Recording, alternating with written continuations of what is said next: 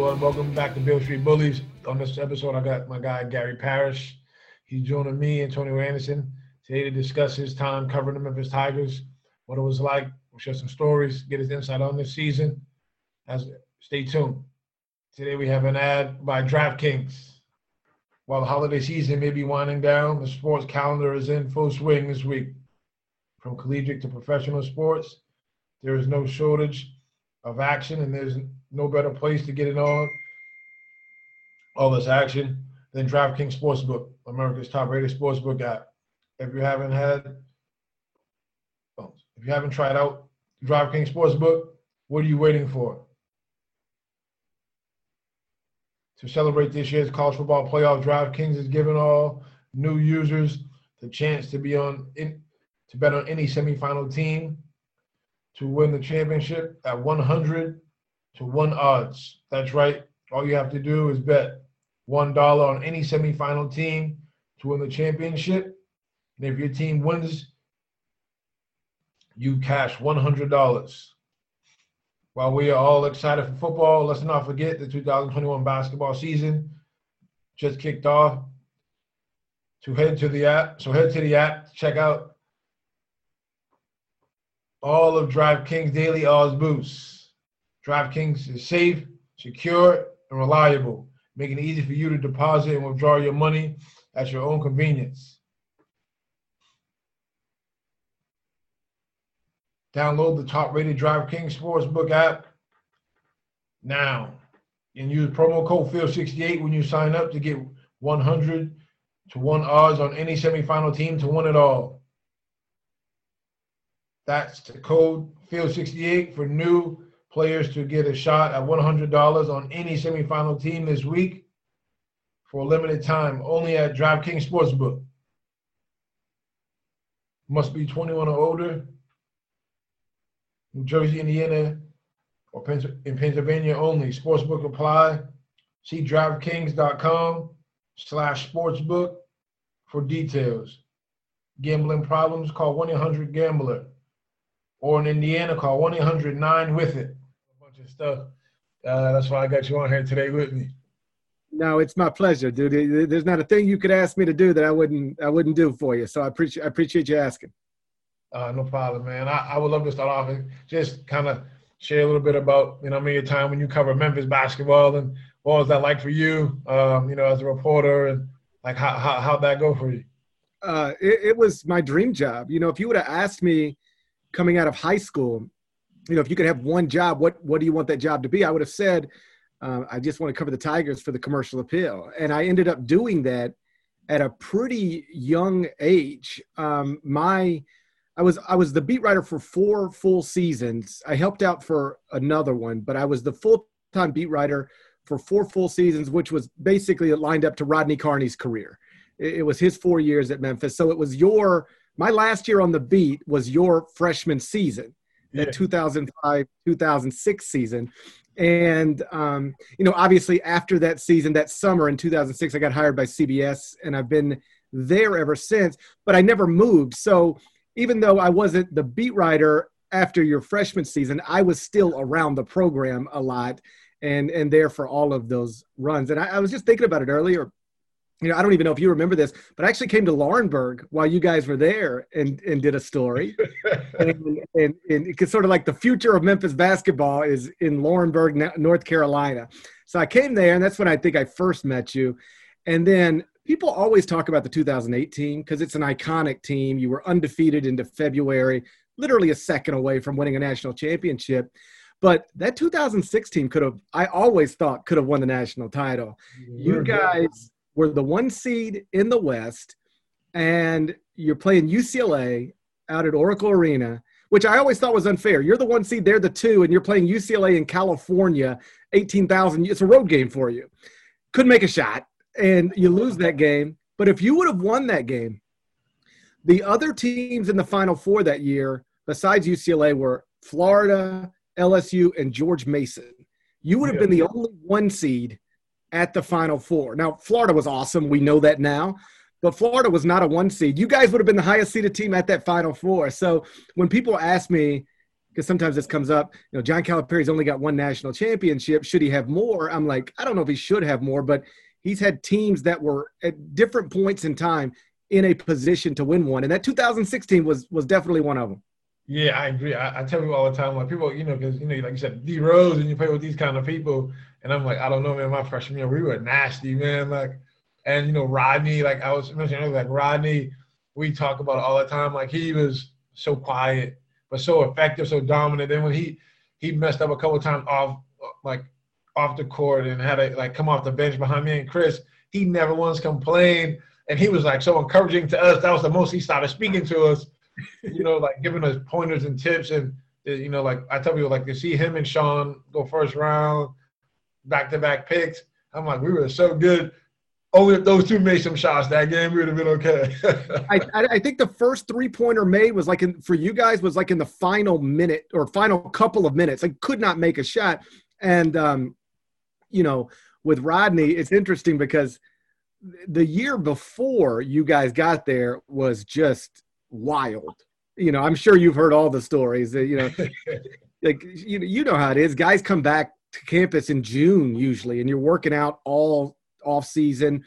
That that season, Sean Banks didn't come back until the literally the night before classes, and he had, he had lost a bunch of weight, and it was they couldn't get him to go to do anything. He and uh, OG got into a fist fight at Texas. I mean, it was a, and it all led up to Darius missing those free throws um, in the conference tournament. But to go from that just circus to you guys coming in and really settling the program down and taking it to another level immediately that was a that was a, a an interesting two year stretch for me because I went from covering a team that nobody liked each other. Like they all hated each, that team was divided in in two halves. And I remember Cal one time I've told this story a million times but Sean he was on Sean from the day they got there and they could just never get through to him. And Sean and Darius the team had basically divided into Sean's guys and and Darius's guys. And and and Cal stopped practice one time and he said, I, I I just want everybody in here to know. He's talking to the players. He said, I'm I'm with the kid. He pointed to D Wash. He said, I'm with him. I'm not with the other guy. I'm with him. So if you want to be with me, like we you need to come to this side of the room. That's how divided that team was. And then of course you guys get there and you know put together what is and I said this when when uh, when it happened, and I think some Memphis fans took it the wrong way, but it was true, and it's still true today. You guys come in and deliver the best four years that we'd ever seen of Tiger basketball, and I think it'll be the best four years we ever see of Tiger basketball. I don't think that can ever be replicated. And my favorite stat from all that, I've told you this before, is that you play with Derrick Rose, you play with Tyreke Evans, you play with CDR, you know who you played with um, Sean Rodney. Every year you were on that team, you led the team in minutes play. You didn't lead them in, the, in scoring or whatever, but you were on the court more than anybody else. And I always, uh, uh you know, uh, always understood that that's how much Cal trusted you. He wanted you on the court at all times. It, it was it was crazy because when we came into, I remember that first uh, week of summer school, and we knew Sean was from there. You know, Dre Allen had sat out there before, so, you know, Dre comes in with me, Dozier, Sean, and Chris, and all of us, and we're playing pickup. And the first day, D Wash is like, man, none of these dudes are McDonald's All Americans. Like, why you guys gassing them up so much? Blah, blah, blah. And then, you know, Sean and Sean Williams and Sean Williams, Sean's like, shut the fuck up. Like, you know, we're all the same, we're all the same school, man. Like, we got like, so we got in the locker room. Um, D Wash was like, oh, I was just joking. And, and like, Sean was just like, man, listen, man, we, we just came from winning 40 games. We're not here to lose. You guys sucked last year, man. Like, we're gonna come help you guys win some games. And they were all looking at us like, yeah, right, whatever. And then you know, as time went on, they seemed like after practice, and we always did everything together. And like they started kind of like joining forces with us. You know, we just became a, a like a really good team. And you know, we kind of got D Wash. You know, D Wash was he had his moments, but you know, he was became more of like the team guy. Was you know, very vocal and helping us younger guys and stuff like that. So it became it became something special, man. I think a lot of people see like, oh, just the wins, but like you seem like you know, you get behind the scenes, you see like the day in and day out how people deal with Rodney Carney, how people deal with their coach Cal deal with so many different personalities. it was crazy. I was shocked. Honestly, my freshman year, I got to play that much. I, I had confidence in myself. I'm like, holy shit, these dudes are good, man. God damn. I, I can remember like you guys, it was one of your first workouts, and you know you're all there. You're all from different parts of the country. You know, CDR's from Detroit. You're from Massachusetts. Joey's from Baltimore. Dozier's from Georgia and so you all come to and i just remember you you you guys were basically taking turns playing one-on-one and uh, against each other sort of filling each other out and to watch to watch you go because this is also crazy because it wouldn't happen today you know, Cal let me in every practice. I was there every day. You know, I you know he he can't let people in practices at Kentucky because there's too many people. Um, you know, Penny doesn't really open it up for too many people too often. I was the only beat writer. You know, I, I was you know it was you know every every day at practice it was like me, Ken Bennett, uh, yeah. Wes, you know, Wes was there. Uh, Leon Rose might be there uh, you know, TJ might be there, but it was like I was the only media member, and so I got to see it every day, and so that was um, a just helpful from a basketball education perspective for me to be able to see what it looks like every day, but then to watch it develop into what it developed into. Particularly considering, you know, I grew up a Memphis basketball fan. It was those were those were good times, man.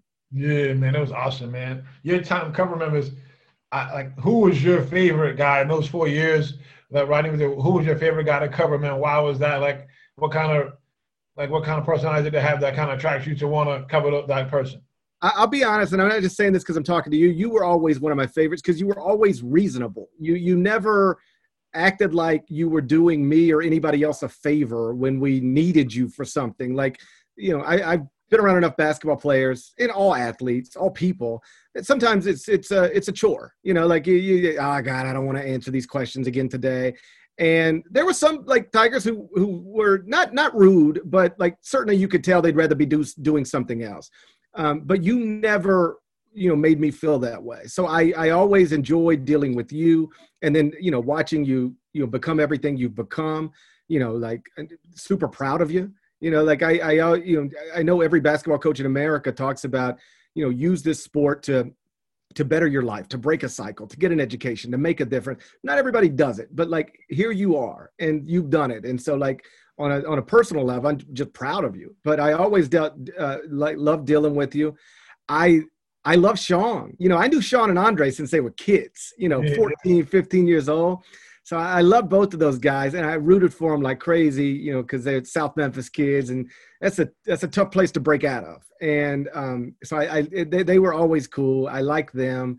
Um, I, I like Joe Joey just because he was he's Joey, you know, he's goofy and he say wild things. And in my business, it's it's it's it's good when people say wild things. So um, you know, I, I I would say looking back on it in those four years I mean, the other, you know, I I, I got along with Jeremy Hunt a, really well. You know, I, I know that he's had his bumps, um, both while he was there and and and and since then. But uh, you know, on a on a one-on-one level, like I like him a lot, and always um always found them to be uh, easy to be around, easy to talk to. Um, Billy Richmond was another one who who was fun because he would say you know just whatever you needed him to say and and then some. So when I look back on those years, I you know I, I remember basically everybody fondly. Even D Rose, you know, you know, he's very at that time very very quiet. Like yeah. he didn't have much to say. But I never thought he was being rude as much as he just didn't have much to say. Um, yeah. yeah so I, I got along with with pretty much everybody. It was um, it, it, was it was an awesome group of guys from you know maybe similar backgrounds in a lot of ways but like from all different parts of the country and just being around it every day. I, I again i look back on it and smile. How, how was that man? Like and i appreciate you thinking uh same thing about me because i think for me personally i was just more of the you know like man like these people that's their job man they you know they cover us. They know they may not play but they know you know like and you know I, i'm like man like you and you don't want people oh this kid's a bad person. Like a kid does i mean just being an asshole and things of that nature. And that's why for me i just i, I didn't mind one bit.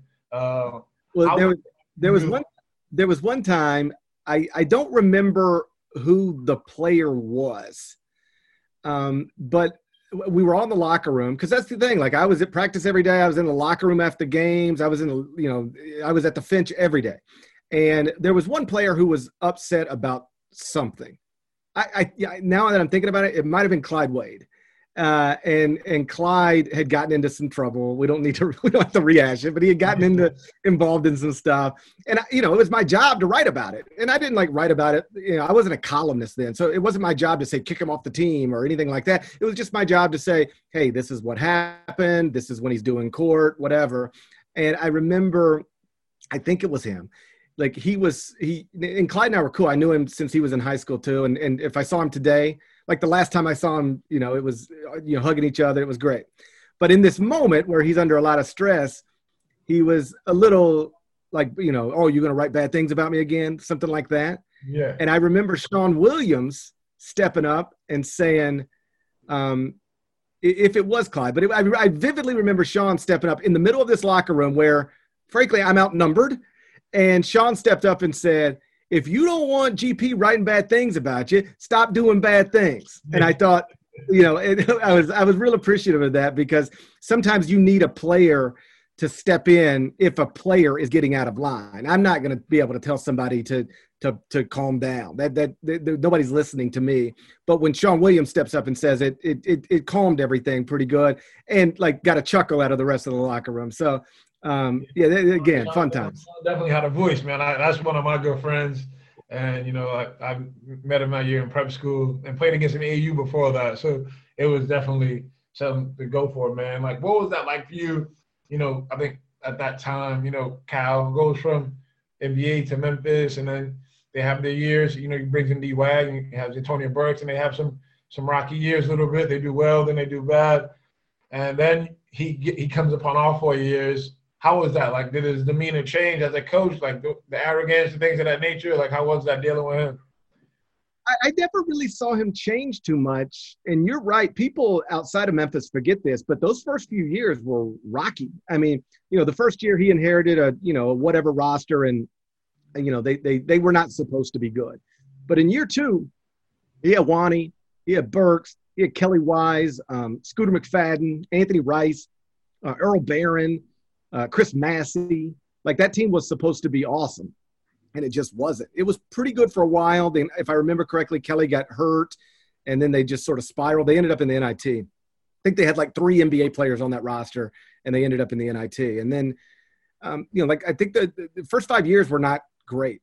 And I can remember this is funny now because you know people would be like, I can't believe we're paying this guy one million dollars, and now he makes like ten million dollars. but but it was like he was not popular from from day one, and then when you guys got there, the entire program just flipped. I mean, they went from struggling to make the NCAA tournament, struggling to advance in the tournament, to barely losing a- at all. And I, I genuinely don't remember him changing too much along the way. Like he and I had our battles, like you know we cuss each other out on the phone. Um, you know, we went one year where we didn't speak outside of a press conference setting for like two months, but but ultimately, even when he thought I was wrong or I thought he was wrong, we we always worked it out. You know, like and and he never um, really held a like like it, was his decision whether I could be in practice or not every day, obviously. And even when I did things he didn't like, he would still like, you know, I, the door was still open. You know, I, he he only shut practices down a handful of times the entire time I was there, and um, he had a unique ability to where I, I, even if I knew privately he was he was pissed about something, whether he should have been or not, he just was um, if I was then in a press conference and I asked him a question, you know, sometimes like Russell Westbrook will be like, no comment or next question. He won't even talk to the person. Cal never did that to me. You know, in a public setting, he was always professional. And, you know, obviously, you know, now I haven't seen him in a while because of the pandemic, but every time I see him, like it's, it's good, you know, like he, you know, I, I remember when Bradley was a baby running around the Finch Center, you know, I watched Erin and Megan grow up. I've known Ellen since, I mean, geez, it's 20 years now. I saw mm-hmm. Ellen last season at the Garden, and we spent you know 10 minutes together talking. You know, John was around when my first son was born. So I, I like I don't want to overstate it. We don't have family get-togethers, you know, but but when we see each other, it's pleasant. And when I see um, Megan or Erin or or any of them, it's it's always a good time. How, how was that for you? I, I heard a story that you were on a private uh, private jet to Bristol one time with Coach Cal. How was that? Oh, that was fun. So I, I, don't even know that he really wanted me to go, but he it was one of those deals where you know Memphis played on a Saturday, and they didn't have they didn't have a game until the next Saturday. So he, you know, somebody at ESPN was like, "Hey, you want to come talking to Cal? You want to come be in studio? We got a doubleheader on Tuesday night. You could be our special halftime analyst. You know, pre, you know, all that." He's like, "Sure." And uh, you know, Cal. He's like, "Get me a plane. I'll I'll be there." So they get him a plane, and he sort of randomly to me because um, I was like, so what are you up to the rest of the week? We were just talking, like after practice or something. He said, well, tomorrow I'm flying up to Bristol. I'm going to be in studio ESPN for their doubleheader. He goes, hey, if you want to go, you you you should go. And I was like, okay, I'll go. so so then so then he was locked in. So it was me, Cal, um, you know, uh, uh Rockefort, and. and and somebody else. I think there was four of us. So we flew to Bristol, get in the car, um, or we flew to Hartford, got in the car, went to Bristol, and it was it was fascinating watching him because the whole time he's working on what he's going to say, and yeah. he's really doubling down on you know uh, uh, graduation rates and GPAs, and he keeps talking like to himself almost like he's rehearsing he, he keeps saying, you know, when I got to Memphis, we had uh, this percent uh, graduation rate. Now every player I've had for four years has graduated. We're on track to do ABC. You know how he is, and and um, at some point, I think Rock asked him, "So are they are they gonna are they talking to you about graduation rates in the middle of a Cincinnati UAB game?" And I, I and this is perfect. How he said, I'm going to talk about what I want to talk about. And if I'm on national television and I want to get a message across, then I'm going to get that message across. And sure enough, you know, it's like a, you know, I, I don't remember who was playing, but he had already called Hugs on the way and was like, "I'm gonna, I'm gonna pump you guys up on on ESPN tonight and talk about your graduation rates and how good they are relative to the perception." So sure enough, they're at like halftime of a random game, and somebody's like, "So, uh, John, before we get back out to you know Purdue, whatever, um, you know, real quick about your Memphis team uh, this season. You guys are off to whatever and whatever start." He's like, "Yeah, you know, we're really, you know, you know, we got a long to go, got some young kids, but but we're playing well. But I'll tell you what I'm most proud of is that." these kids really do it in in the classroom. I mean, our GPA right now is 3.8. Everybody is on track to graduate some early. And, you know, I know sometimes historically our school gets a you know, uh, uh, you know, a bad label for that kind of stuff. But you know, we are on the right track academically. Cincinnati, by the way, with Bob Huggins, is also like graduating all their players. I know the statistics don't show it, but like if you look at who they got, if they graduate, you know, you know, they're doing it right at Cincinnati too. And so that's one of the proudest things I am about you know our league is you know the way we're not just winning basketball games that's easy. But we are developing these young men into students who are going to graduate and are going to be productive citizens. Like he just took it wherever he wanted to take it. And then we get right back in the car after the night and he calls hugs. He's like i told you i was going to do that shit. And so it was just it was and then that is cal. Like you can still to this day get him at a press conference on zoom wherever you get him you can ask whatever questions you want he will say what he wants to say he, he, he he, your questions are merely a setup for him to say what he wants to say. Yeah, I think playing for him, man, he was always very straightforward. Like, you know, I think even when we were in Laurinburg, you know, like uh, I remember we played in a showcase in at University of Charlotte, and um, he comes down and he's talking to us, you know, like he's talking to me, Sean and Dozier and Cooper, and he's like, man, like I can't wait for you guys to get here, like you know, you guys you guys gonna help this program about. I'm like, well, like man, so Sean being Sean, he's like, man, don't feed us no bullshit, coach. We, we ain't gonna play this time. We ain't gonna play. like, man, I was afraid to say shit like that, you know. But you get to know coach, coach gives you the the freedom to you know speak your mind a little bit and things that I need. That's why I'm so shocked. He's one in six right now because he has talent and you know like he gives you so much freedom. The only way you you like if you abuse that freedom by like not doing the little things he's asking you to do, go to class on time and you know be at practice on time and do this and do that. But like other than that, he allows if you can score, he lets you score. Right. You, you know, he lets you do those things, which is why he's been successful sending guys to the next level. But what what's your take now, being a long time Memphis fan, like on the state of the program now? Um, you know, it's not going well this season. Uh, you know, we don't have to lie to each other. You know, they uh, have been favored in every single game that they played, and you know they've they've lost, I believe, four of them at this point, uh, four losses to to unranked teams, and so, you know, they're struggling on offense. You know, they still play hard and they still got some talent, but the offense is a mess, and it really has been all three years under Penny. Now, to his credit, he's not just digging his heels in and saying, well, this is the way we do things and it's going to work. Like he's trying to change it and trying to fix it. But you would know better than I, given that you've been through it. I'd ask you, like, how difficult is it to change your entire offense in December?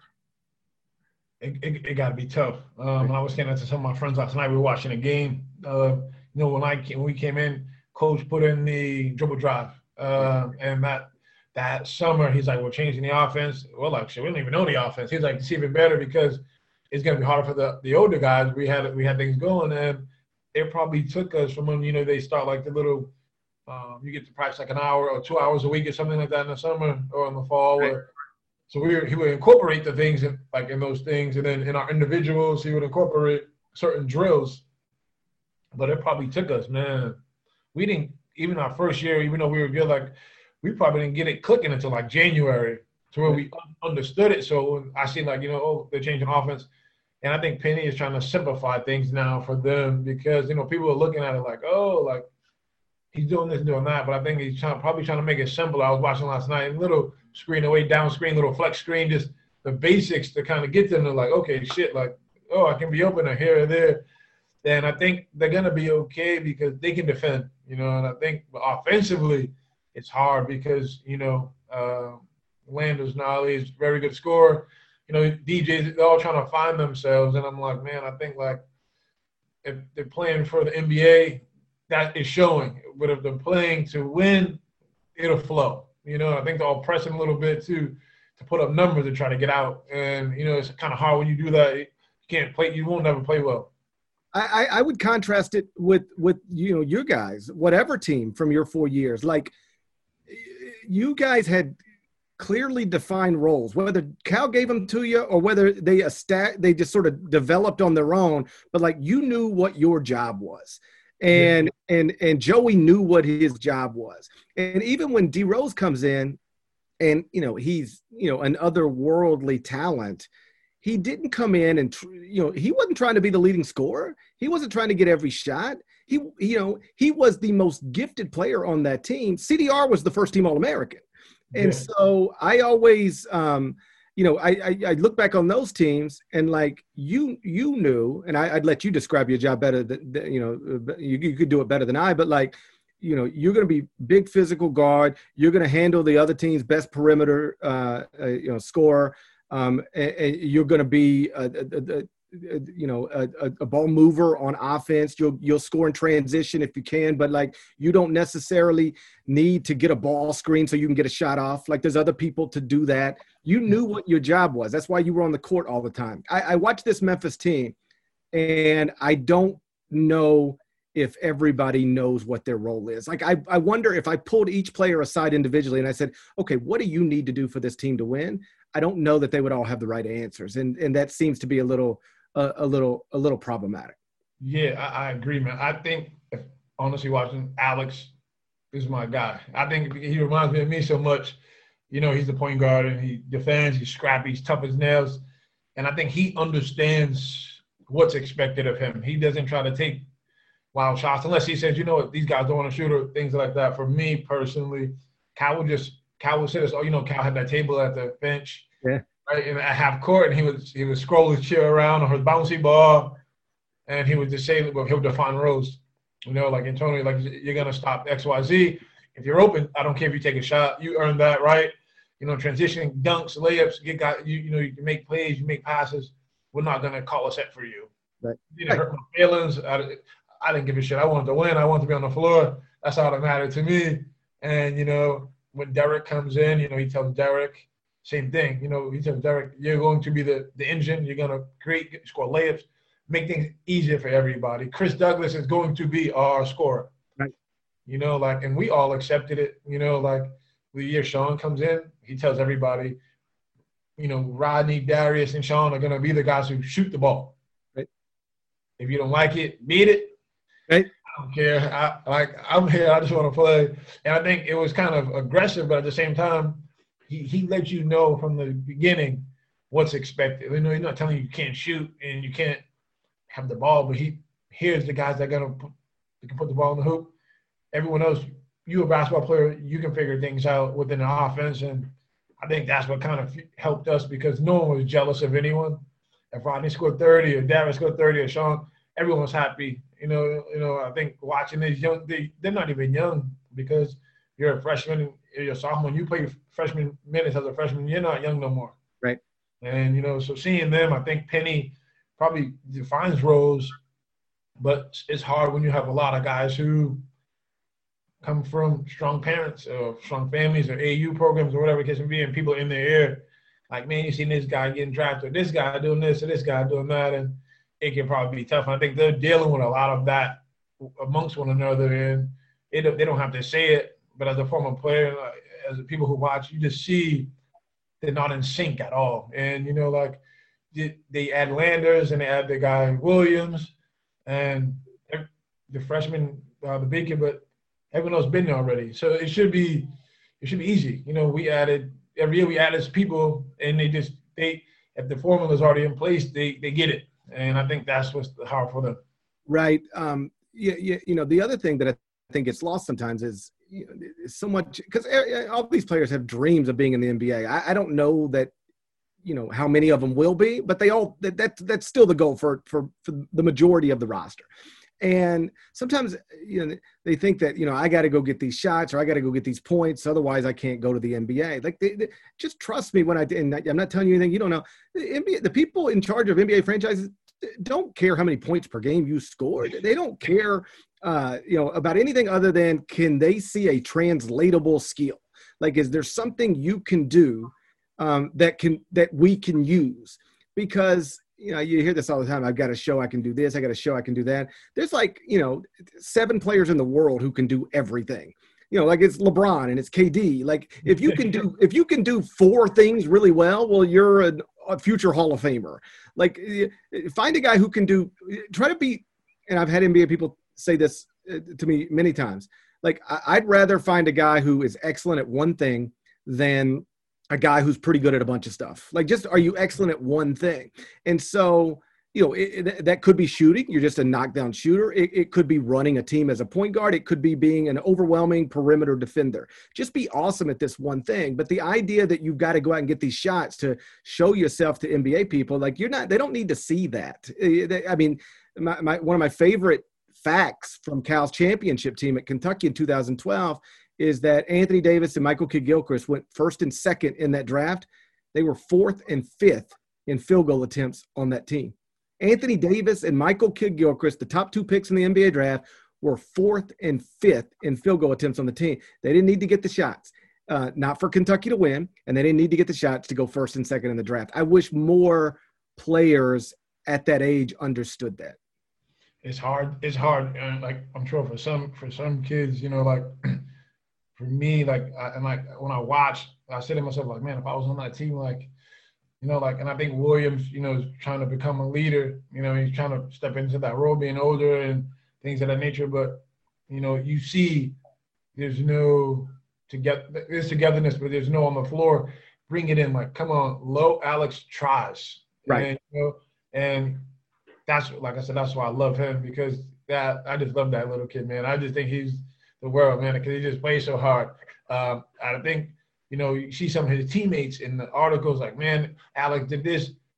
Everybody has to play that hard. It's not, you know, I think it's that's the one thing like. Okay, Alex is the defender. Like Antonio was the defender, but I know Derrick, Chris, Chris sucked that defense, but he's gonna he played hard. Right. You know, it just it, and he would tell you he was my roommate in, in the, in the dorms. He was my roommate in the tra- on the hotels when we traveled. he's like, man, I in Cal would just every day at practice, you got to cover D Rose, you got to cover, and you know Chris hated it, but he knew when games came, Tone Tone does that. Right. So we knew I don't have to bring up about Derrick's gonna do that. Andre's gonna do that. You know, when I came out the game, Andre's gonna put you in Andre Small, he's gonna he's gonna lock you up. Right. We have that connection and we trusted one another. And you know, I think watching too is I see like they sub, you know, they constantly sub three, four guys. It's, it's hard to get into any kind of rhythm, like you know, playing three, four minutes coming out. Three like it's hard. I've, I've, I've, I've always thought that, and like I, I, I acknowledge up front, I'm not a basketball coach, but the most successful basketball coaches that I've been around, they tend to they pick their guys. Okay, here's my eight, here's my nine, whatever the number is. But it's usually eight or nine, and then you say these are my guys who are playing, and we're not going to uh, pull somebody out for a missed shot. We're not going to you know foul trouble, injury, or lack of effort. Th- those will get you pulled. Any yeah. other thing like you're playing. Like we we've we've been practicing every day. We know who's who. Um we, we're not going to worry about hot cold. These are my guys i'm running with. And when i've talked to players about it you can play a little more freely you're a little looser because you know hey i'm going to be in here for the next eight minutes i'm going to be in here for the next 11 minutes so the the the the alternative to that is you know the way you know Penny seems to coach, which is you know running guys in and out. And what he would tell you is that if we're going to play at the tempo we're playing at, we gotta we gotta bring guys in and out. And and I'm I'm sure there's some truth to that. But what I think happens sometimes is the second you go in, you know you ain't going to be in very long. So I, I, I better get this shot. There you go.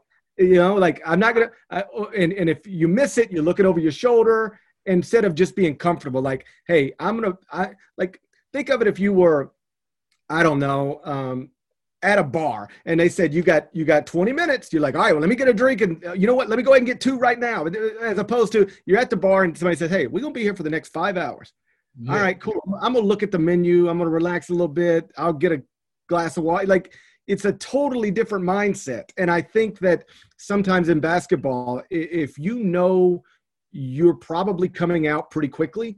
You are more eager to try to make things happen as quickly as you can, and that can lead to some bad decisions. Oh, definitely. I, I agree, man. I, I, think, like, you know, I watch him, I, I, we have so much talent.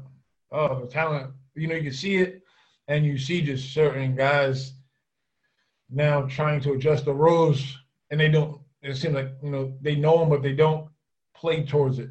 And you know, like you can say, I, I don't, I can't, I'm not here to speak bad on any program in the country, whether, whether it's Tulsa or South Florida or Western Kentucky or VCU or, and Eric Maynard is my guy, and we, I, he was talking trash to me, but we should beat those, we should beat those teams, you know, with the talent, the, the, the talent that we have in place right now on a bad day when we're, when things aren't going, and guys, are playing hard and scrapping and getting out in transition, which we don't do much we we should be able to beat a lot of those teams. But you know, I think me personally, I think Penny's gonna get the kids there. Now it's a matter of himself, you know, the guys on the staff coming together and kind of getting these guys rolling a little bit. You know, I think I don't know how it operates. I haven't been to one practice, but for instance, like when Cal was there with us, certain things like DK would do, certain right. things Barbie would do, certain things Robic would do, certain things Rod Strickland would do. Orlando Antigua, they would do Chuck Martin. They all had they came into practice, and it's like, holy snap! How do they know like what time? And uh, you know now you look back, they had the sheets and they, but we it was so structured and they had their segments and they did the you know Orlando would do things the bigs and the defense and the shuffles and I don't know if it's just dominated by Penny or if it's dominated by certain coaches, but it got to be where because these kids coming off and like everyone is kind of and when we came off, you had you knew what coach to go sit next to. You knew what they were going to say, and it would just made things a lot easier for us. I, have been in you know uh, some shoot arounds, and I will tell you that, that the attention to detail is impressive, and it's not just Penny's voice. You know, when Mike was there, Mike had a voice in these shoot arounds. Cody Toppert had a voice in these shoot arounds. Um, I, I honestly think sometimes they overload them a little bit, like with the attention to detail. Like I remember one time I was talking to Penny before a game, and he was talking about the previous game, and he said, "Yeah, you know, we went in at halftime and we we showed him film." And I had never heard of a college basketball coach showing film at halftime of a game. I mean, did you guys ever do that? No, never. Right. I had never heard of that. And so I even asked some some college coaches like, "Hey, do you show film at halftime ever?" And they're like, "No, we don't do that." And I'm not saying it's wrong. I'm just saying it's it's it's unusual.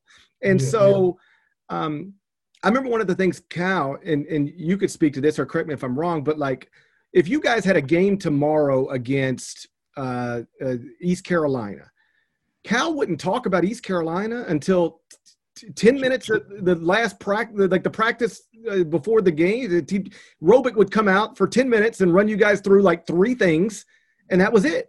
And i remember talking to cal about it one time and he said i don't want to i don't want them thinking too much. I don't want them worrying about every little thing because they're not equipped to handle it let's just let's focus on these three things and if we if we if we're great at these three things we're gonna be fine and so like the prep for the opponent was always pretty pretty done pretty quickly.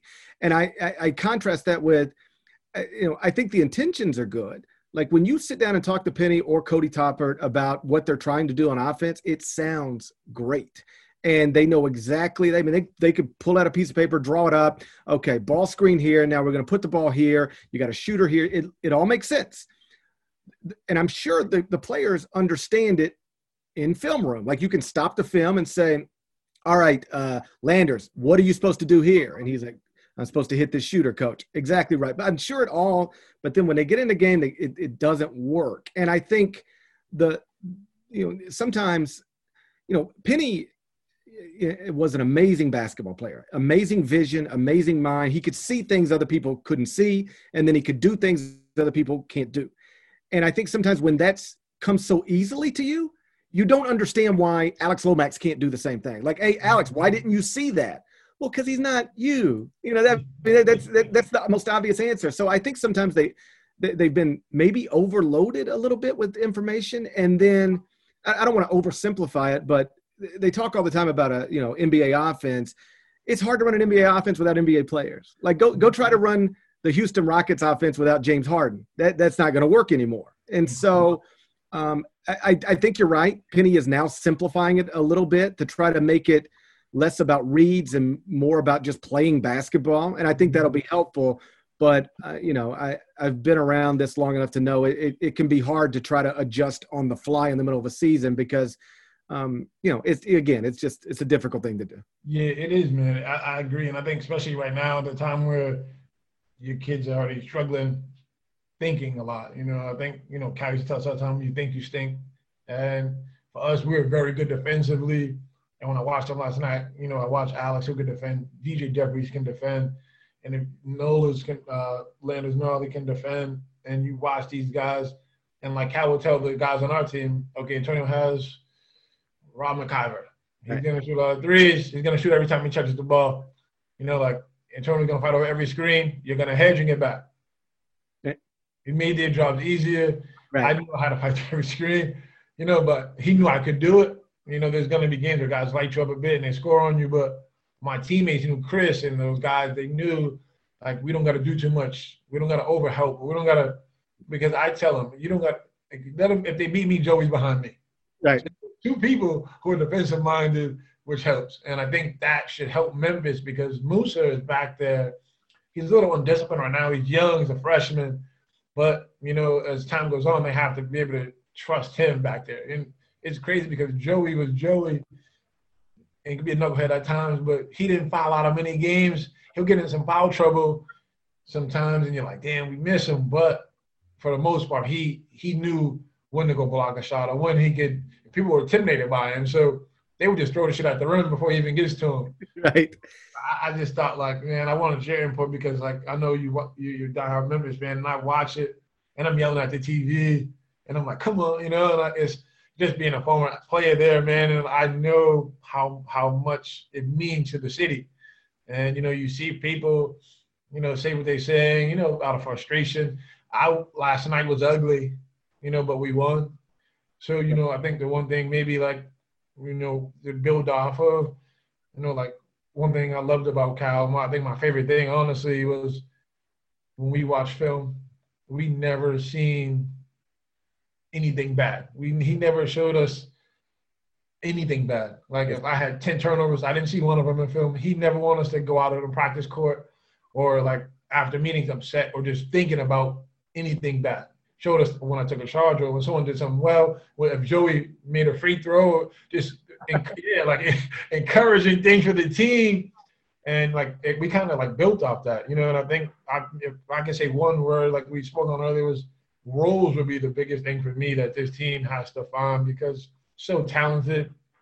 And now, like I said, watching yesterday, I was intrigued to see like, oh, what Penny's gonna install, and it is so simple. He's making it. Him and Cody, they're making it. Okay, you guys, it can't be no easier than this. Right. You know, like you hit, you cut, you screen it, come off the flex, and you down screen, you come up, got a shot, take it, and and he kept running. He milked it, and like you gotta love that because like you guys gotta learn this. And I think hopefully they can get it together because I think they're missing the fans. That's another thing I said. And I, I, I could be biased, but I played there, and those fans get you kind of going a little bit. You come out here, the music and people dancing, and and it's like, oh man, like. oh, eh, well, especially in this league, like Memphis has a massive home court advantage because there's, you know, Wichita State's got a great crowd, Cincinnati's got a great crowd. That's probably about it, you know, usually. And so you lose that home court advantage that can get you going and can also be intimidating because if you're a again a South Florida player, how often are you gonna be in an NBA arena with 18,000 fans booing you, yeah. screaming at you? Like that's not a normal thing. If you're a, a Big Ten player, then you're you know you're doing that every night on the road. But like for for South Florida or East Carolina or you know whatever, you're not used to that, and and it can it can become overwhelming, and to not have that home court advantage is, I, I don't think there's any doubt it it it it plays a role like that FedEx Forum fielded capacity is worth probably two, three, four wins a year, just like getting you through a bad stretch, overwhelming another opponent. And to not have that, it's um, you know, it's not unique to Memphis. Nobody has that this season, but it's it's noticeable, sure. Like you could, you know, reasonably assume that, you know, eh, comparable teams are gonna take losses inside that building because the you know it's hard to win on the road in a place like that. And now it's just a big empty building and it, you know it's just a different environment completely. Yeah it, it's definitely tough. I, and i see now like even like providence they they don't play in the dunkin' donuts center no more. They play in their they gym on campus because you know it just makes more sense. Right. uh, you know what i mean? So what, what do you see what do you what do you see from the team this year do you think? In your you know i know you're an ncaa guy the brackets and stuff like what, what's your vision? Like it, I know not be no NIT or anything like that. But what do you see this team ending up this year? It's it's it's going to be tough for them to get there, not because they can't get good enough to get there. It's because you know right now they're they're sitting here with four losses um, to to either uh, you know okay or you know mediocre opponents and the problem in this league like it sort of cuts both ways if they were in the big 10 right now they'd get eaten up you know, they, they might go like three and 17 in the league because there's like nine top 25 teams in that league. It'd be yeah. tough to get any wins outside of maybe Nebraska. Um, but but the good part of that would be you could sit here on December 30th and say, hey, listen, we've got you know eight more games against top 25 teams. Like we got plenty of opportunities to build our resume. In the AAC, you don't have the opportunities. I mean, Houston is last time I looked at it, the only top 50 team in the AAC right now. So how do you get enough good wins to offset these losses when they're not even on your schedule? That's a problem. The computer numbers are now not good. They're outside of the top 60 at KenPom. You you usually got to be inside the top 40 to to to feel good about going to the NCAA tournament. They got a long ways to go to get there. So um, the good news is that in this league, the, the talent will win a lot of games. You know, they'll, they'll, the talent will get them by you know they're they're not I don't think at risk of like finishing with a losing record or anything like that because they're, they're just going to have significantly better players than most of the teams they play. But my concern would be have they already done so much damage to their body of work that there's no way to make it look good enough by selection Sunday? I guess I'd bottom line it this way. My guess is, um, I'm certainly not hoping for this. Um, you know, my mother text messages me frustrated every time the Tigers take a loss. I want her to be happy, but my guess is that uh, they're going to head into the AAC tournament probably needing to win it to make the NCAA tournament. Uh, I, and I, I, I appreciate. I think they have the like I said. We both said it. They have the ability to do so. Right. You know, I think me personally, hopefully it clicks at that moment that they get it going because you know, you know, I think we lost to Tulsa in the game we should have won. You know, Tulsa now then beats Houston at home. Now you, I don't know, you, still got to play Houston. You Yes. may have to Tulsa again. I don't know how the league schedule's working with the COVID. Yeah, you, you got, they, they still got two games against Houston, and then you could get Houston again. So, I mean, you could end up with three really good wins if you were to sweep Houston in the regular season and play them again in the tournament. But um, you, you, they got, you know, you gotta, you gotta get drastically better if you're gonna go beat that team two or three times. Yeah, definitely. You guys, because I, I watched them and they're, they're fast, they're scrappy, got a lot of veterans, and you know they they know their role. You know, I think that's the one thing that helps Houston a little bit. And but I like overall, I think Penny's turning the table a little bit from what we've seen from the previous years before he came. Um, and you know, not saying it was bad, but it was just it, it's been the same. You know, you know, like still haven't been in the tournament and things of that nature. And like it's like, man, come on, like you, if you're in the city, you're in a school like that, the facilities are ridiculous compared to when I was there. Right. Like you got to be able to make it happen. And I think, you know, like I heard Penny say before, these kids also have to understand what they're playing for. And it took me a little bit to understand it, maybe, but when you understand how loyal and how dedicated these people and members are to that basketball program, you get a feel like, man, I have to play my ass off. Like, Right. no matter what, like they res- people and members respect grit and toughness over 30 points a game.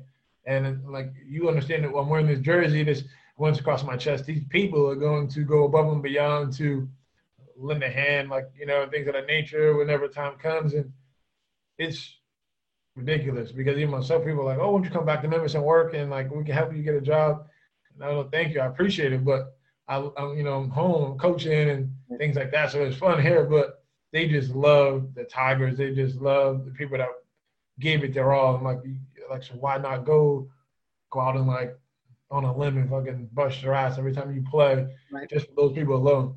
Yeah, I mean that's the thing, and you understand it because you lived it. Um, you know, if you are a a part of a great Memphis run or a great Memphis team, you will be loved in Memphis forever. Like you will be able, you could walk um, into a restaurant in Memphis today, and somebody would want to come take a picture with you. You could do that again 20 years from now, and somebody would want to come over and take a picture for you. Like you're going to matter in Memphis forever because of what you did at Memphis in that uniform and the way you conducted yourself both both on and off the court. Um, I'm not sure uh, how many of the current Memphis players properly grasp that because you know uh, you know DJ's from here, Alex is from here, but think about this. You know, eh, Memphis hasn't been to the NCAA tournament since 2014. So like Memphis hasn't been like what Memphis basketball is supposed to be. Like DJ was what you know probably you know how about this in 2008 DJ was probably like eight years old you know like, Yeah. it- it- like with him, man. When I was in when I, when I was in school. right like he probably barely like the greatest Memphis basketball we've ever seen these Memphis basketball players didn't see it they don't remember it or if they do they barely remember it so I, I think sometimes you you need um, to properly grasp what it is you're doing and who you're doing it for. And the great thing about that run you guys were a part of is that, yes, you know, you come in, then Rodney leaves, Shawne leaves, and then um, you know D Rose comes in, you know, Willie Kemp comes in, um, then you know D Rose leaves. Here comes Tyreke, but there was always somebody there who could who who had been through something good and could tell you how it's supposed to be done. Like I've heard this a lot from other coaches who have watched Memphis. They said, I don't know what player holds other players accountable. Like who who is the guy who can who can not disrespectfully, but who's the guy who can grab somebody and say, That's enough. You're not doing your job. Whatever. Like you could do that. Like you could have grabbed D Rose, you probably did in that mm-hmm. 2007. He's about to be worth $200 million. He's about to be the number one pick in the draft, a future MVP. But if you told him, "Hey, you're getting too wild. Hey, slow down," he listened to you. You could hold him and anybody else accountable, and th- that there's a real value to that on a team. And I don't know that this Memphis team has that right now. I think you're right. I think Alex tries, but um, he certainly do- doesn't have the presence where I-, I feel like you basically at any point in your four years could have said, "All right, stop, let's talk." And everybody would have listened and shown you respect, and you could have gotten it straightened out. I don't know that they have a presence right now on in that locker room from a player perspective like that. And sometimes, you know, I, I I've had coaches tell me the best teams I've ever had are teams I didn't have to coach. My players coached themselves. Not not that you know they were in charge of the game plan, but like they kept each other in line. They held each other accountable. If somebody what like I, I remember John saying this all the time. Like I shouldn't have to yell at you to run. I shouldn't yell, shouldn't have to yell at you to work. Like let me yell at you when you miss an assignment, but don't make me yell. Don't make me coach effort. Don't make me coach effort. Um, don't make me coach. Um, you know the, the things that you guys should automatically be doing. And if you're not, one of your teammates should be holding you accountable. Um, I think some of your best teams had that. And I don't, I don't know what this team does. Yeah, it's tough. I And this team, honestly, you know, it reminds me of my the team I seen here with Tyreke and all of us. You know, we lose Chris and we lose Joey. And for me, me and Dozier are still there. Two guys who started, you know, I started four years, Joe, Doge started for three, and we been through it. And you know, like I kind of sense that's what they're going through. And we struggled in the beginning. You know, we go down to Puerto Rico, we lose to Xavier, and like you know, we're frustrated. And we get in the locker room, and Tyreke's in his locker crying. Wesley Witherspoon's in the locker crying, and I'm like, holy shit! Like you know, like what? Like I'm I'm talking to him, and then Chris Douglas in NBA at the time with New Jersey, and he calls me. He's like what the fuck is going on? Like, you're better than this. Like, you got to get this, you know, you got to, and me mentally, I was like, damn, I'm missing my boys. Like, my gosh, you know, but he was right. You know, let me, so I get on the, you know, we get on the plane and, you know, we all got our own little space, but I tell those two, like, you know, sit with me a little bit. And we, we sit down, we're talking, and we get back. And then, you know, Tyreke, you know, was on the wing at the time. And then I told Coach Strickland, I'm like, man, I'm not a point guard. I can't, uh, you know, like I know he wanted, you know, coach was trying to get Tyreke to score, you know, like make things easier for him. And strict coach Strick's like, Tony, you need tell coach, you know, like he trusts you more than anybody. Like, so we get off the plane the next day, man. I call Coach Cal. I'm like, Coach, man, like, can I come out the house? He's like, Come on, sure. What's going on? Everything, everything good at home? I'm like, Oh no, that's fine. I'm like, Coach, I'm not playing guard. I'm like, in order for us to win, like, Tyreke has to go to the point. You know, like he's he's honestly unstoppable with the ball. You know, like he can score at will. You know, like man, we get that boy the ball. Win 22 games in a row. He never lost again till the NCAA tournament. Lose to Syracuse, and then we lose again in the Sweet 16. But like, it was like, like get out the way. No, you you went to if I remember correct, you go to Gonzaga and yeah. blow them out. Yeah. And, and, and that's interesting. I had never heard that version of the story, but it's perfect, and it it it it, it encapsulates everything we've been talking about. Who on this team would go to Penny and say, "I can't do this thing that you're asking me to do"? Like, I, I don't know. Most most players be like, "I am a point guard," even though they're clearly not. You knew, hey, I can't do this. This is not where I need to be. This other guy needs to be doing this. Um, mm-hmm. and and that that shows a, a level of maturity. It shows a level of understanding, and it, it, you know it, it takes some humility, particularly you've been starting for three years. You've been in a national championship game. You've been to three straight NCAA tournaments. You've played with you know NBA players. It takes a a, a, a, a level of humility to then say, Coach, I appreciate the opportunity.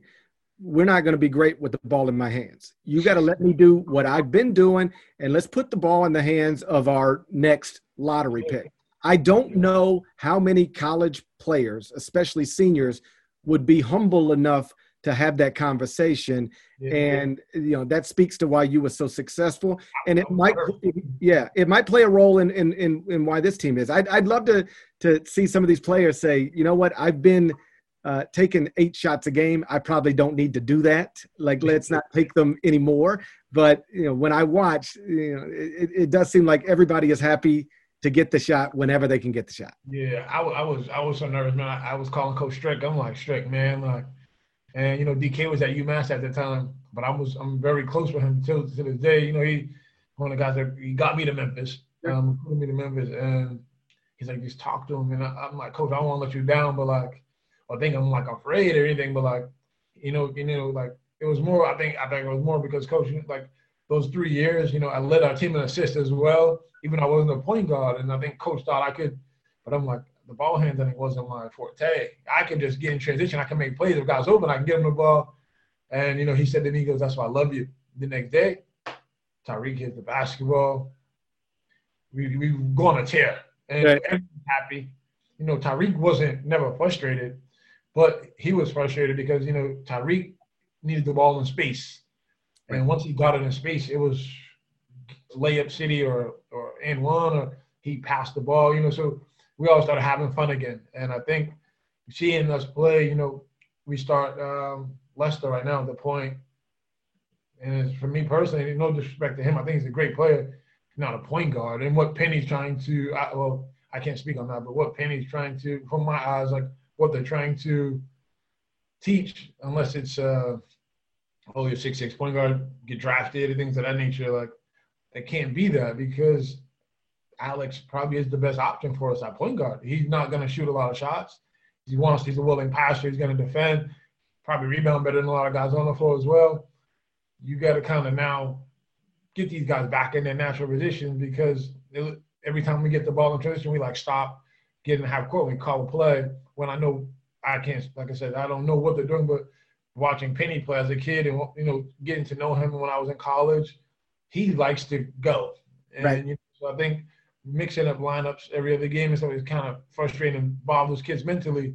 We just stick with five and look, everyone else you're gonna come off the bench. Here's what we're gonna do, and you're kind of kind of ripped that way. So right, like like my experience is is you know if you play eight guys consistently like uh, all eight guys are going to get somewhere between 25 and 33 minutes like that's the number and then the ninth guy is going to get 10 you'll have three guys who are mad at you all right, and and that's fine. They go sit over here. They, they, they can be mad if they want, but if you start wildly messing with people's minutes, like some one game somebody plays 25, the next game they play seven. You do that enough, ultimately everybody's mad because every nobody feels like they're getting what they deserve. And so again, there's a million different ways to to coach basketball. You know, John has done it the way he did it at Memphis with you guys. Then his 2015 team at Kentucky, he you know played 10 guys and platooned them. You know, there you can do this a lot of different ways, but um, I do think sometimes simplifying it is is um, you know, and really dribble drive. That that was a simplified offense. I mean, it was let's hey we got better athletes and let's let's let's get people going downhill. And then you know and like, i've wondered and i'm not advocating they should switch to that now but like everything i hear is like landers Nolley can go get a shot dj can go get a shot boogie can get a shot you know lester's a shooter all right, why not just let's get people going downhill and, and and let our shooters spot up and and maybe score that way. Like I don't know. Again, I'm not I'm not trying to pretend to be a basketball coach, but I do think and and again, it's encouraging. If I you know, it's encouraging for Memphis fans that that Penny seems to be doing this, just simplifying it a little bit is probably going to be beneficial. Oh, definitely, man. And and like I think my last question for you would be like for me, you know, I know Penny diehard Memphis everything. Sure Memphis, the city, this how, how much he's involved in the community, the university, and things of that nature. Do you think there's ever a point where you know Penny may say like, oh, you know, like uh, the same for me. You know, like I got buku zeros in my bank account. Like this isn't what I need. You know, I obviously took a pay cut to you know coach at Memphis. You know, help to help the university because of that fact. At what point does it get to him a little bit because he's a competitor. Sure. He that I know we used to play pickup with us. He hated losing. If he was on his team and you lost, he'll curse you out in two seconds. but, you know, like you got to respect it. So like now as a coach, how patient can someone be who's such a competitor that way? Yeah, you know, I, I thought about that. If he could just one day say, you know, my, my life was good. I was playing golf every morning. I got more money than I know what to do with. I was working with kids, making an impact in my community. Like, I don't need the stress of this. Um, think about this. Penny Hardaway has been a famous Memphian for decades. And this is probably the first time he's ever been criticized by Memphians. Um, that's got to be a weird thing. Like, I don't care how famous you are, how rich you are. If suddenly well, you heard Alex talk about it last night. Like he feels like the city's turning on him a little bit. And I, I'm certain Penny feels like the city has turned on him a little bit. You know, when he first got hired, people outside of Memphis wondered if he could do the job, but people inside of Memphis were on board 100%. Now there are, you know, if we're being honest, some people inside of Memphis who wonder if he can do the job. And that would bother me, you know, it, it would bother me if I were him. I'll put it that way. And so I've wondered if there was a scenario where one day he'd be like, because like coaching a running a college basketball program is not just, you know, it's not just coaching. It's it's you're texting teenagers every night. You're um, you know, getting on planes and going to watch high school games and you know, in normal times, grassroots games. It's a it's a 365 day a year job. And so, at what point, if you've got tens of millions of dollars, maybe hundreds of, you know, I don't, I'm not uh, pocket watching. I don't know what he's got. I know he's got a lot.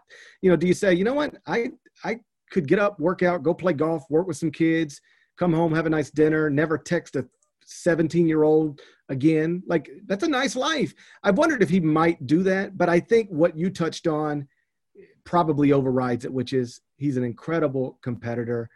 And I don't think he would like to walk away feeling like a failure, like he didn't do what he said he wanted to do. Now, what he said he wanted to do is win a national championship. I don't think that's the pass fail line. I think just returning Memphis to national prominence and respectability that that is a successful job. And I, I guess I'd be surprised, knowing him, you know, to the extent that I know him, if he would want to walk away without it being in a good place. You know, I, I think he wants to taste that success and at least say, you know, I, I took over a bad situation. I got it good. We went to NCAA tournaments. We won games. We filled the building and now I'm going to turn it over to somebody else. I, I could see him maybe doing that someday, but walking away without an NCAA tournament appearance, walking away without like you know taking it where it should be. I don't know if it's in him to just walk away. I, I think he's going to keep fighting, and I you know and and and you know obviously he just got a new contract, and Memphis didn't have the money to buy him out of that contract. So um, for better or worse, and I I hope it's better, and I do think it's better, but for better or worse, uh, they're stuck together for a while, Memphis and Penny. And so, you know, any of us who care about that school, you, you just got to hope that that they get things figured out. Yeah, no, I think I, I agree. I think Penny's a thousand percent committed to the university. Um, you know, I think it's one of those things where he's that culture. He's trying to get that culture to have that competitive mindset he has. I like, and I keep going back to Alex, but I know Alex played for him. And you know, when like Alex, I read that last night, and Alex, said, you know, like, you know, people when we were winning in middle school and high school, things like that. But I'm like, man, it's not middle school, high school no more. You know, you're a junior in college now. I think Alex is junior. Um, you know, like that shit doesn't matter no more. You know, like you have to make people love you again. Right. And you love you, like what you did last night. You, even if you didn't win the game, okay, Alex. Okay, that's Alex. We know that's the you know, and I think that what what it has to be. They have to expect and see that every night. Like uh, everyone's not going to expect Alex to go out and score 20 points a game, but what you seen him last night, being who he was, that's what everyone see night in and night out. Like that should that that's all effort. So that should never deter. It should never go down go downward. And I think from the other guys, they have to kind of feed off that. You know, they got to kind of sense like I think some of the guys are just like whatever. You know, like whatever, man. Like we lost or whatever. And I think that's where Penny, you know, you hear him talking articles like we're, we're trying to turn this, we're trying to turn this page. We're like, we got to get these guys to, to get it going. We got to get them to understand what it is. And I think what it is is that they don't understand the importance of, like you said, it's not you may not win championships, but it has to be where when people play Memphis, you're respected. Right. And you know, I was talking to my friends from home last night, and I'm like, you know, we played the UConns, the USC's, the whoever, UCLA's, we played whoever. There was probably not one time in their mind they may have said it among to another, but they're never gonna be like, oh, we're gonna kill these dudes. We're gonna. No, you didn't think that way because we honestly will play UCLA or whoever, we would think oh, we're gonna kill them. You know, like we felt and we knew we're better than a lot of teams. And you know, like you said earlier, my our first year we lost to UCLA. Maybe we were a little too overconfident because we had about 25 points in the beginning of the year in the at Garden. The garden. At the Garden, I was there, and and after that, did you guys play Duke at the Garden? Lost by two, yeah. Okay, so I I remember that, and this speaks to exactly what you're talking about. Um, so you guys destroy UCLA, and and then you play Duke, and Duke might have been ranked number one in the country. They were up there pretty high. Were And- too. Okay, there you go. And I remember after you guys beat UCLA, the the media was there and they were talking to Andre Allen for whatever reason. And and one of the questions was uh so wh- what's it what's it going to feel like to play Duke because it's Duke and Coach K and you know and I remember Andre Allen saying what's it going to feel like for them to play Memphis? Like he was like he's like don't ask me about playing we don't care about Duke. They're playing Memphis. Like and that that swagger um was I think a big part of what you guys were able to do. Like you you were you were confident without being cocky, confident. Like you had a sweat. People knew they would walk when you walked on the court with Memphis. You know you were you were dealing with some dudes that could they could you know punk you by thirty. Like when you guys ran through that 2008 tournament and you you know D Rose like in consecutive games destroys Drew Neitzel and uh, Augustin and DJ Augustin and Collison, yeah. and I think Collison like checked out of the game. Like he fat like his fifth foul was like, just get me out of here. You know, that's the way I remember it at least. Like, yo, get me out of here. And you guys were, I mean, you you were up a billion on Michigan State at the half. Like you had a certain aura to you walking a bit. Like, you know, you, you, you looking back on it, people thought, oh, Memphis is the most talented team in the country. UCLA was the most talented team in the country. They got Collison, Westbrook, Kevin Love. I mean, you know, Kevin Love and Westbrook might both be in the Hall of Fame someday. So, but um, but but you guys carried yourselves like we don't think anybody in the country can beat us, and y- you're almost right. And and I, I don't know that this team carries that same sort of Memphis swagger, and I think it's probably because they never seen it, and they're not old enough in many cases to remember it.